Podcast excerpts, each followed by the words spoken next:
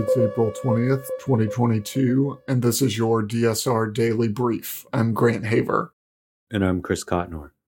Our top story today: Ukraine's military has received additional aircraft as well as parts for repairs to get damaged aircraft flying again, the Pentagon said on Tuesday. Pentagon spokesman John Kirby did not offer details on which countries provided aircraft, but acknowledged new transfers and said Ukraine had more operable fighter aircraft than it had two weeks ago. This was previously a point of contention among the Western alliance, which tried and failed several times to find overt agreement for airplane transfers. Ukrainian Deputy Prime Minister Irina Vereshchuk said this morning that this afternoon there will be a humanitarian corridor open from Mariupol to Zaporizhia for women and children and the elderly. The news comes as Russia continues to push into Mariupol, and its defenders have largely been pushed back into the Azovstal iron and steelworks. Russia's military is seeking to restrict access to information for the relatives of soldiers killed in Ukraine, according to submitted regulatory documents. Troop losses in the war are already classified, but under the newly proposed rules, Russia's defense ministry wants enlistment offices to replace civilian authorities in issuing certificates that offer benefits to killed soldiers' relatives. This hurts the families of Russian soldiers in two ways. The first is that they won't necessarily know if their relatives have died, and second, they may be unable to claim benefits, as the death certificates are required to claim them. A group of Israeli ultranationalists will move forward with a flag-waving march around predominantly Palestinian areas of Jerusalem's Old City later today, despite police banning this event. As tensions over the Al-Aqsa mosque compound have risen in recent days, there is significant concern that the march will trigger a flare-up of violence. In a similar situation last May, Palestinian militants in the Gaza Strip fired rockets toward Jerusalem during a flag march, which ultimately set off an eleven-day war between Israel and the militant group Hamas that rules Gaza. The leader of the Solomon Islands announced today that his country signed a security agreement with China just days before a top American official was due to visit the Pacific nation. The security deal is the first of its kind for China in the Indo-Pacific, experts said. Despite the leaked draft and the initializing of the agreement last month, American officials appeared caught off guard on Tuesday when China said the agreement had been signed.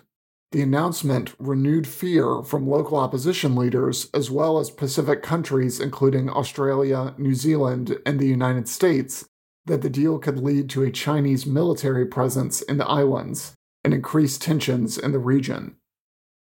Poland will not take or pay for more doses of COVID nineteen vaccine under the European Union's supply contract, its health minister said on Tuesday, setting the stage for a legal battle with manufacturers. Poland cannot directly terminate the contract for the supply of vaccines, as the parties to the contracts are the European Commission and the manufacturers. Vaccination rate among those who have received two doses is fifty-nine percent, and thirty-one percent have received a booster shot.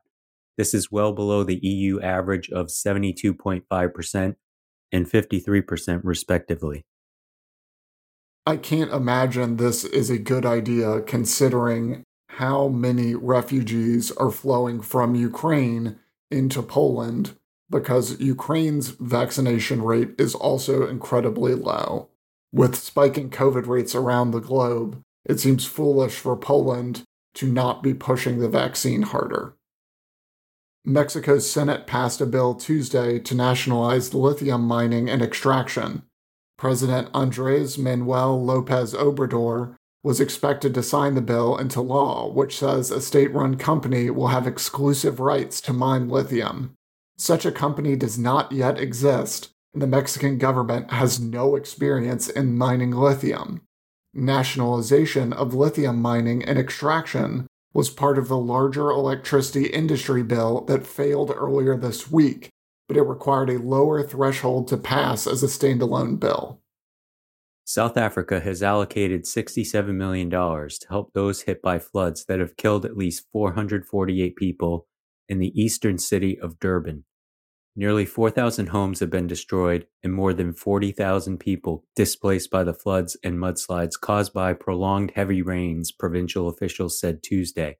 More than forty people remain missing, and about six hundred schools have been hit with damages estimated at about twenty-eight million dollars.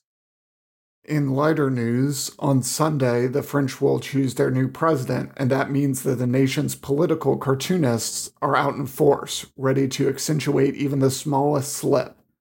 Comic books regularly top the French bestseller lists, and weekly satirical newspapers, most notably Charlie Hebdo and Le Canard Enchaîné, are considered national institutions.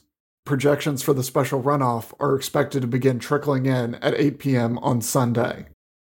That's all the news we have for you today. Be sure to rate, review, and subscribe so that more people can find the show. If you have a tip, topic, or correction you'd like to flag for us, please email us at daily at the d s r network dot com. Members of the D S R Network will receive an evening newsletter version of the D S R Daily Brief. So go to the d s r network dot com and become a member to make sure you never miss any of our analysis. If you want more in-depth discussion of these issues, tune into Next in Foreign Policy, where Zoe and I talked with Katie Howland about unidentified aerial phenomena, and Deep State Radio, where David Rothkopf and Rosa Brooks talked with Michael Weiss and Peter W. Singer about the war in Ukraine. Stay safe and stay tuned to the D S R Daily Brief.